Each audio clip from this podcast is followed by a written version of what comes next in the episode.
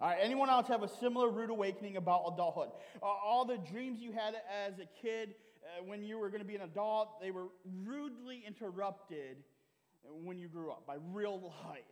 And when you were young, you thought, man, I'm going to eat ice cream for every meal, only, only to grow up and be rudely interrupted by a dairy intolerance. it's awful, it's terrible. When you were young, you thought you would drive a Ferrari, you would go as fast as you want all the time, only to be interrupted by kids in their stupid uh, car seats and a thing called the speed limit. Oh, right? Rudely interrupted. When you were young, you thought you were going to be Spider Man. It's just who you were going to be. It was your destiny, only to be rudely interrupted by a reality that did not include being bit by a radioactive spider. Buzzkill. Right? Bummer. Right, Foundry Church, uh, you kind of kind of see where I'm going with this. Growing up, growing up, uh, any growth of any kind, however we want to describe it, is a little uncomfortable. It, it takes work. It's not always uh, what we realize. Uh, look at it like this eagles. The, the bald eagles are some of the oldest living birds of prey around. They can live up to be 70 years old.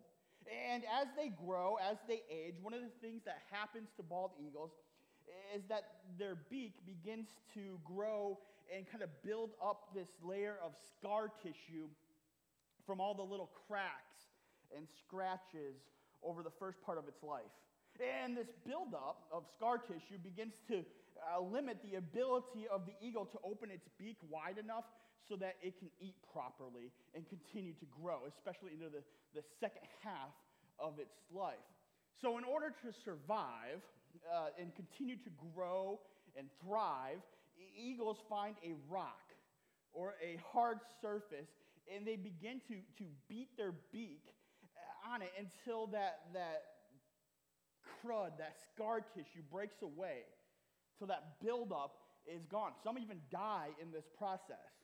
Right? The, the eagle literally beats its head against a rock until the bad stuff, uh, the stuff it doesn't need to survive, the stuff that is keeping it uh, from thriving falls away, the stuff that's holding it back. Right? And then, only then, after beating its head against a rock, will the eagle let the beak grow back to its correct proportions, and then the eagle can begin to thrive in the second half of life. Right? This is sometimes what growth feels like. I'm just being honest, especially growth in our faith. Eh, we're just being real here. Right? It can sometimes feel like the pounding of our head against a rock. Like we have grown, we're grown, eh, but grown in all the wrong ways. And now we have to start over again in order to thrive, in order to forge ahead. There are, are four things that we need to grow. Four things that are a, a foundation, if you will. These things, eh, they will help us as we forge ahead. Four, four things that are going to kind of be the foundation. They, they will help us as we enter into Easter and we talk about the gospel and what Jesus has done for us. And then it's going to help us as we have difficult conversations or, or good conversations about who Jesus is, but also difficult conversations like, uh, like when we return to the conversations about elephant in the room, those, those topics that are difficult to handle. We need this foundation, right? We need to grow in this foundation. And those four things are this we grow by being in the Word of God, with the community of God Right? We, we grow by the, the Spirit of God so that we can be on the, the mission of God. And last week we talked about being in the Word of God. And I know for those of us who, who don't like to read, that can feel like a painful and hard process. It just feels a little clunky, a little difficult. Uh, but as my wife said in her podcast last week, and if you did not check it out, you should, being in the Bible allows us to be in the presence of God, and it is worth it every time. It's worth it every time. But once we've done that, once we've been in the Word of God, we've done that, the next steps we find ourselves in uh, is being in community with God, but also in community with the people of God, the community of God, and by the Spirit of God. And if you're anything like me, man, you just want to jump over the community part. I'm just being honest. Right? You just kind of want to jump over the community part and go straight to the, the Spirit of God part. I think us men, especially, have a hard time with community. I, recently heard that uh, this thing said about, about women. It says they make friends knee to knee, and men, we make friends shoulder to shoulder. Women, uh, they're facing each other. They're getting to know each other. They're swapping recipes or hugging or crying or doing whatever it is that women do when they're together. And us guys, right, even when we're making friends, when we're in community, we can't even look at each other. Right, we have to look at something else besides each other, and then we hope that we have enough in common that we are at least going to grunt at the same thing that is in front of us. Right, I, you're laughing, but I own this. Right? I own. This, all right? You know, that's why, that's why our, men, they, they grow, it's more activity focused. That's what they mean by shoulder to shoulder. It's, it's doing something, it's watching a game, it's, it's eating at least around a table. If you are going to sit in a circle, there better be a fire in between you. Right? There's competition, there's sports, there's fishing, there's, there's softball, there's whatever it is. So, so here's the, the tension that we need to peel like an onion this morning. It's this it's community is hard. Community is hard. So why should we do it? Right? Community is hard, so why should we do it? Community is messy. Why even deal with it? Why? Right? Sure, I, I need to grow in my faith, but can't I just skip over community? Right? If I had my way, I would be a, a monk in the mountain somewhere. Right? So, so turn with me to the book of First John, and we'll be in, in chapter 4 today. And we're going to realize that, hey, we probably shouldn't be monks. God has a different plan in store. Now, First John eh, is in the back of your Bible. It's in the New Testament, so the second half of your Bible, but all the way towards the back. One of the last books of your Bible. If you don't have a Bible, please, please, please use the books or the Bibles that are in the seats in front of you, and you can take those with you. They are free for you to have, to use, to take, to give away. First John in the New Testament, at the back of your Bible, use the table of contents. Now, while you're turning there, let me give you some context. Let me share a few things about this book of the Bible. It was actually a, re- a letter written uh, late in John's life, uh, probably around 50 or 60 years after the death of Jesus, when John was living in the city of Ephesus. Uh, so it was written to the churches in that area, and the churches in that area, uh, they were struggling with some false teachings and were feeling a little bit discouraged. So John, he wrote these letters uh, to them to encourage them in the truth and in the way they should believe and behave as followers of Jesus, as people forging a lifelong reliance on God. So let's read together 1 John chapter 4 is where we're going to be verses 7 through 8. It says, Beloved, that's us, we're beloved. Let us love one another, for love is from God, and whoever loves has been born of God and knows God. Anyone who does not love does not know God because God is love. All right, keep your, keep your finger right there, keep your place. All right, we're going to go through this this slowly today because there is a lot that I want to make sure uh, we catch in this section of Scripture. Now, that first phrase, right, let us uh, love one another, for love is from God, in the original language is agape toi, agape men, right? So that, that term agape, that, that, that term agape in the original language for love there, it is one of the four words for love used by the Greeks. Hang with me here. This is, this is important for us to get this. Their language is better than English because they had more than one word for love. So when I say, I love Bonchon, I love Bonchon, but when I also say, I love Christina, my wife, I clearly do not mean the same thing. It's close, but it's not the same thing the, the Greeks, they, they recognized this as a problem and they had different words for love. They had philia, right? Uh, the, the type of love that you have for a friend. It is where we get the name Philadelphia from, the city of brotherly love. Uh, they had the word eros. This type of love is the love that you have in a romantic relationship. It's where we get the word erotic from. Uh, okay, and then they have the word storge. This, this type of love is used to describe a, affection that you might have for like an old sweater or, or slippers that you just can't let go of. It's, it's a comfortable love. And maybe of a, uh, an old dog at your parents' house that's just always been there, right? It's, it's comfortable. It's always been there. Maybe it's your favorite jam that comes on the radio and it just takes you back, right? Journey, all right? Can't stop believing. Did I just date myself? See, we're tracking, right? Right? We're, we're catching what John is throwing down. There's different, there's different words for love. And then the final love is the word agape. Uh, agape love. This, this type of love is a divine love, characterized by, by sacrifice in the pursuit of another person's good.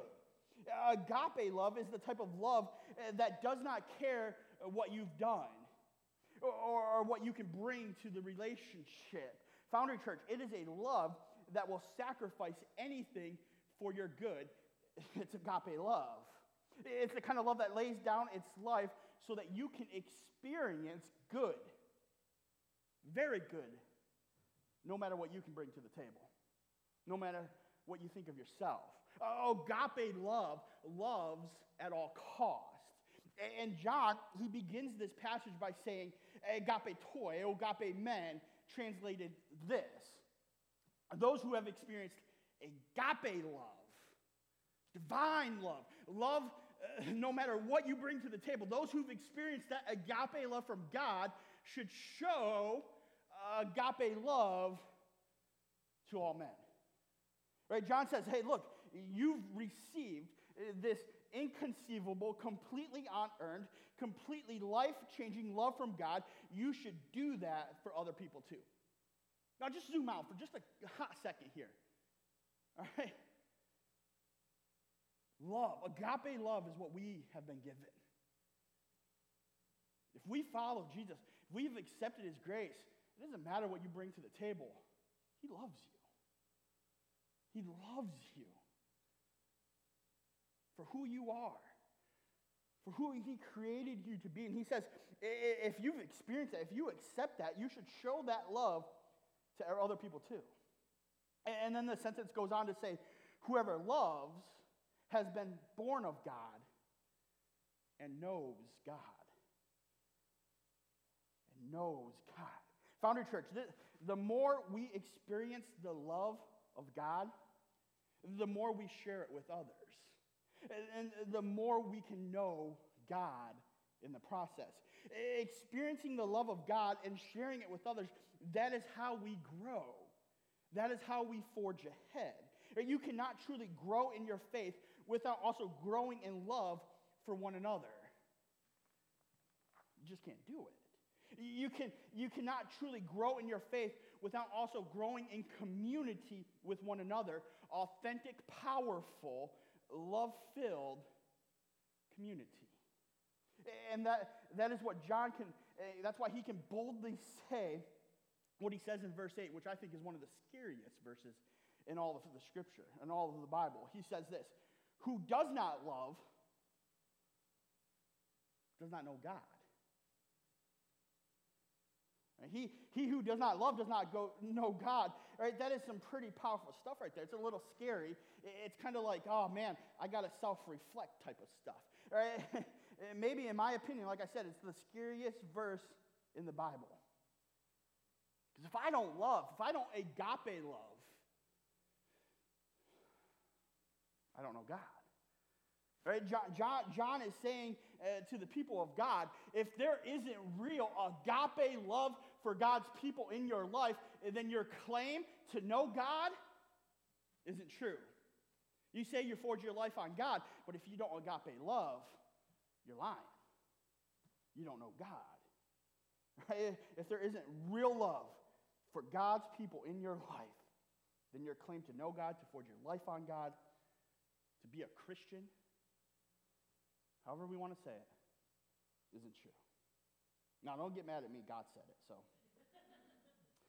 right? John says through the inspiration, through the inspiration of God that all of us in this room who call ourselves Christians, all of us who have um, who are here today, who have experienced the agape love of God, the undeserved, unconditional love of God, then we must love one another, or we cannot claim to really know God. We must love one another even when it's hard, even when it's inconvenient, and get this, even when the other person does not deserve it. If we're going to call ourselves Christians, people who are forged or forging our life on God, if we're going to say that our, our lives have been changed by the love of God, which is this agape divine love, well, we better start acting like it, is what John is saying. Now, let me, let me give you an example. In my first ministry, uh, the first church that I served at after seminary, long ago when the, the world was young, one summer I took a group from our youth group to a Christian concert at King's Dominion. It, everyone know King's Dominion? right? The pits of hell, right? All right, King's Dominion. We went to this concert down, I don't know, Ashland, and, and they were so excited. We were going to spend the whole day in the park. We were going to ride some roller coasters. We were going to head over to the water park in the afternoon. And then we were going to, um, in the evening, after, after we had some supper, we were going to uh, go to a concert and enjoy a nice, quiet, peaceful ride home after a long Saturday. And we walk in, and there were only seven kids uh, me and then Christina. So just seven kids, Christina and I. This was going to be cake. Right? Easy peasy, lemon squeezy. That's what I thought. And let me tell you a little bit about that day. Not 30 minutes in, I count the kids. I go one, two, three, four, five, six. Where's seven? Where's seven? Right? Who's missing? Well, a girl, we'll call her name April because that's her name. So I start screaming. I say, April, April, I, I can't lose a kid. This, that's Ministry 101. Don't lose a kid. After frantically searching, I find April. She's back at the entrance because there were snacks and she was hungry. And never mind that we just stopped at Bojangles and we just got there. I say, You're not hungry. Get back with the group. so we're, we're back with the group. When we get to our first roller coaster, everyone is in line. We're in line for like an hour because amusement parks are stupid. and we get to the top, and, and Christina's not going to ride it because she's going to hold everybody's stuff, and plus she gets motion sick. So she walks through, and we partner off, and we get into the roller coaster, and we ride it. Woo, fun to everybody, yep. we get off, and, and we meet Christina, and I start to count. I go one, two, three, four, five, six, seven. Who's missing? Oh, it's April. Where the heck is April? Did she fall off the ride? No, I'm not that lucky. So she found a boy that was cute in line. and she decided to wait for him to get to the front of the line so she could ride with him. And I was like, April, you're never going to see this kid again. He doesn't like you, right? He's at a different level. There were some tears, but I didn't care. I said, come on, we got to go. Right, then came lunch. The plan was to eat lunch, to get changed, go back to the water park. Uh, we realized that, hey, we're going to have to carry all of our bags back onto the car. So, so I volunteered to be the person to take everyone's stuff and walk it back to the church van. And here's the thing um, like a good man, I parked near the exit, right? So we didn't get stuck in traffic on the way out. Right? And I was like, oh, oh, it doesn't matter. I'm going to walk and take everybody's stuff. It wasn't because I wanted to get away from the kids for a few minutes, not at all. So I grab everyone's stuff and I start to walk towards the, uh, the van. It's way back there at the back of the parking lot, towards the entrance of the, uh, of the park. And I failed to mention that this was in the middle of summer. It was like 98 degrees, and they keep coming over the loudspeakers like, hey, uh, you guys got to drink water. Um, the, with all the asphalt and all the metal, it's like 110 degrees inside the park, so make sure you're hydrating, make sure you're drinking water. And so I'm carrying all these bags uh, across the Sahara Desert that it is Kings Park parking lot. Right? And my life flashes in front of my eyes, no less than four times or something like that. And I finally get to the van and I start loading everyone's stuff in. I'm counting bags. One, two, three, four. Taking it off my shoulders. Five, six. Where's the seventh bag? I say, you got to be kidding me. In a rage, I threw everyone's bags back in the van. And I do mean throw. I stormed back to the picnic tables. And guess who hadn't given me her bag? April, right? She's like, oh, I had some chapstick I wanted to keep. She could put that in her pocket. right? So, So I would like to say that I was mature enough, that I had enough experience with God to say that I responded with love toward April. I would really like to say that, but I'm not a liar. Right? April felt the wrath of Andrew that day. Right? Forget agape love. I ain't got no love for April. I failed that day to do as, as what we just read, as, as John said, to be a man who had experienced agape love from God and show agape love for the people around me. Did April deserve love? I would say no. All right? But her parents would say yes. Her friends would say yes. I looked at Christina and she kind of gave me a look like, oh, okay, I guess, maybe a little bit of love. And church, as, as a man who had definitely experienced the agape love of God, the agape love of parents, the agape love of others, a community of God, I knew that April may not have deserved the love of God, but neither did I the first time God gave me love. So I had to do some apologizing for making a 15 year old girl cry. Real love for the people of God is a reflection of the real love that God had for us, even when we didn't deserve it. Especially when we don't deserve it. I mean, uh, look at what it says if we read on. Look at verses 9 through 12 of chapter 4, 1 John. It says, if this love, or in this love of God, was made manifest among us that God sent his only Son into the world so that we might live through him. Now, in this is love. Not that we have loved God, but that he loved us and sent his Son to be the propitiation for our sins. Beloved, it's us. if God so loved us, we also ought to love one another. No one has ever seen God. If we love one another, God abides in us. Right? John, he goes on to explain uh, what the love of God looks like. Agape love uh, looks like the Son of God, the Son of God coming to earth and living with us and taking our place on the cross. And then in verse 12, it says, No one has ever seen God, but if we love one another, we see him. Because he abides in us. Right? Now, you want to you wanna grow in your faith?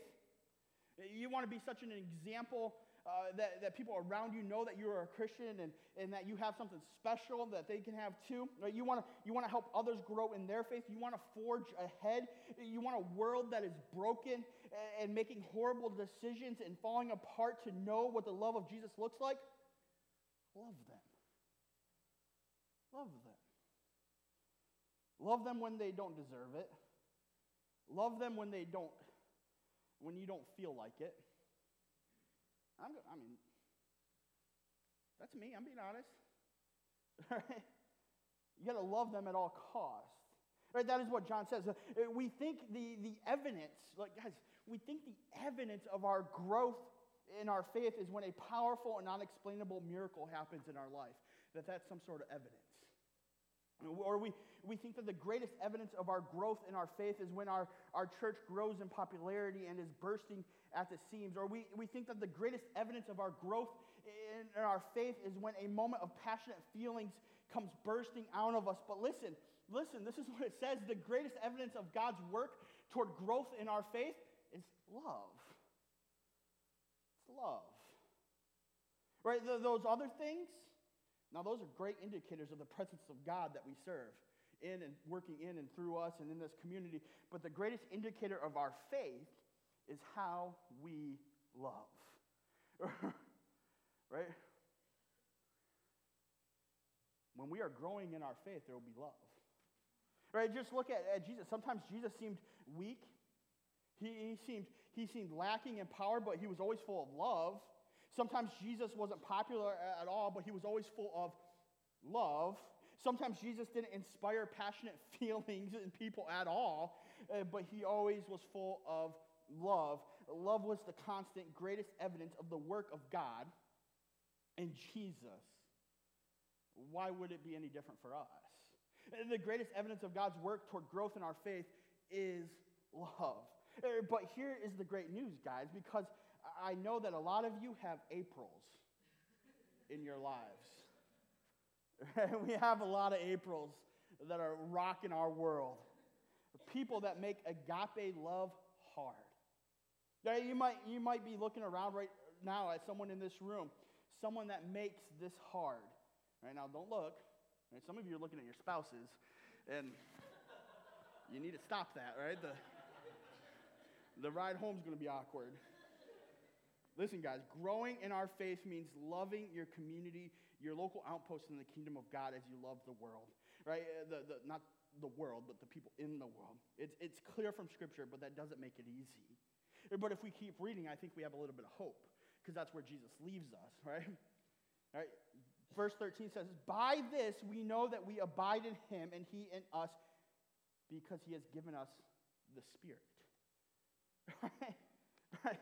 Because he has given us the Spirit. Why would John all of a sudden bring up uh, the Holy Spirit? Because it is the only way, it's the only po- way possible. It's by the power of the Holy Spirit that we can love the unlovable. It just is. God, God does not ever uh, call us to something and not give us a way to make it happen. He equips us. And here, He has called His people to love one another uh, like He has loved us. And to make it happen, He has given us uh, His Spirit, the Holy Spirit. Spurgeon, he explained it like this. He said this. He said, And His Spirit is, is the Spirit of love. Wherever it comes, it makes man love his fellow man and seek his good. And if you have that love in your heart, it came from God, and you dwell in God. Love is an indicator of our, of our growth in our faith. Right? The, the, the kind of love that will change the world can only come from the God that we forge our life on. Now, listen, now listen, right? We got to get this. The kind of love that works hard at loving hard people to love and, and works hard at loving the people God has placed in our influence. The, the kind of love that, that works hard at loving people in this community of believers in this local outpost is great. That hardworking love is great. But without the power of the Holy Spirit, it's just an exercise in the flesh. Right? We need the power of the Holy Spirit to love the easy to love. Uh, we need the power uh, of the Holy Spirit to love our neighbor, to love our enemy. We need the power of the Holy Spirit to love the person sitting next to you today.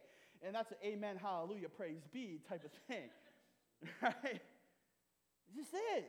Right? We need the power of the Holy Spirit to, to love the person who stopped coming with us to church a long time ago or whatever. We got to have the power of the Holy Spirit to love the person who votes differently. We got to have the power of the Holy Spirit to love the people who come from a different country or from a different background than we do. We got to love the person that, who God doesn't, who doesn't even know God yet. We got to have the power of the Holy Spirit to, to love the person who can't love themselves. They're struggling. So we're called to step in. We got to have the power of the Holy Spirit to love God's community. And when we do that, that is big, that's powerful. That's, that's miraculous, and it's an everyday occurrence when we abide in the Spirit of God. Right? When we leave here today, I want this question to be on all of our minds. Right? When the world looks at me, do they see a love that can only be explained by the supernatural power of the Holy Spirit? When the world looks at me, do they see a love that can only be explained by the supernatural power of the Holy Spirit? And that's the application. All right, we gotta, we gotta hold that up to the mirror. And we really gotta be honest with ourselves. Right, the, the church, the global church, has sort of gotten a reputation, and it's not really a, a great one. It's a reputation of everything that we're against. Uh, but this is what God wants for his church from his people. They, they, they, that they would be known for their love and not just any love, a real, authentic agape love. He wants a love that can only be explained by the supernatural power of the Holy Spirit. Because I could put on a good show. I could put on a good show, but if I don't have the power of the Holy Spirit uh, that, that's loving through me, it's just an exercise. It's loved by Andrew's own power, which isn't very good. Right? So, so this power, this, this love by the supernatural power of the Holy Spirit, it's a love that gets dirty. It's a love that sacrifices. It's a love that moves mountains.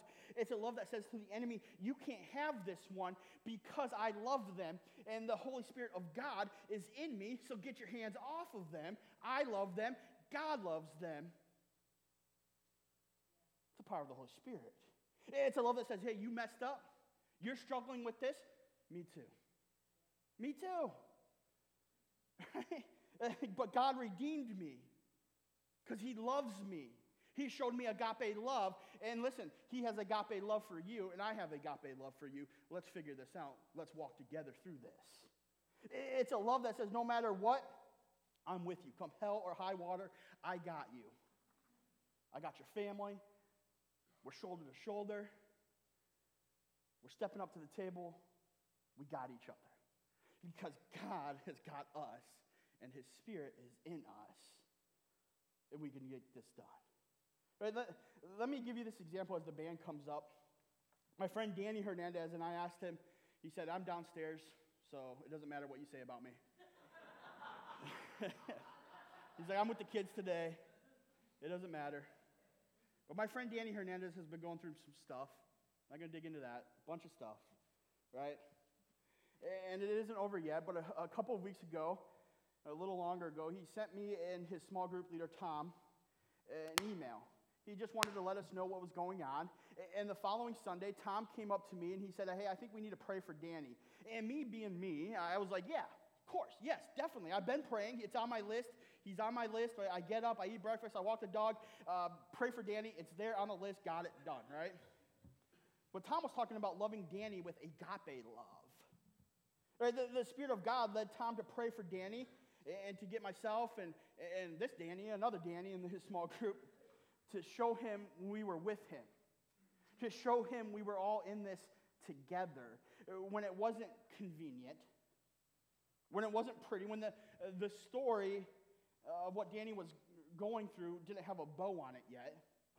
And we didn't know what was going to happen, and we still don't. Right? Tom wanted to lay hands on Danny and to pray uh, for him in the power of the Holy Spirit so that Danny would know that as men, as men of God, men who are forging a lifelong reliance on God, we love him because God loves us. And to this day, that's one of my favorite moments of this church. Listen, we've had some high highs as a church. We've had some events that attracted over a thousand people, uh, days where we've had a lot of guests, even days when we served our community. And all of those things are good. Those things are good. Uh, but that moment when we're gathered together as the men of God and we show Danny what love looked like, that is something we'll never forget, right? Because it's, it's agape love. It's the Spirit of God, His love coming through us. Uh, that is a love that says, I'm with you because God is with me. Uh, that is a love that says, hey, I'm going to stay late. It doesn't matter. We'll, we'll circle up after church. It doesn't matter. It doesn't matter that we're in a rush for lunch or the kids are cranky. It doesn't matter. I'm here for you because God is here with me and He's here for you. That is a love that says your needs are more important than mine. That is a love that says I am praying for a miracle, but until it comes, I will be with you. That is a love that brings people back to life. It restores hope. It redeems. It, it answers the unimaginable questions that we have. That is what God is calling us to growth that comes from being in community with people who show you the love of God by the Spirit of God. It's the God we serve, it's the God that we forge our life on. Agape love. Let's stand and worship Him, the author of it, the creator of this agape love.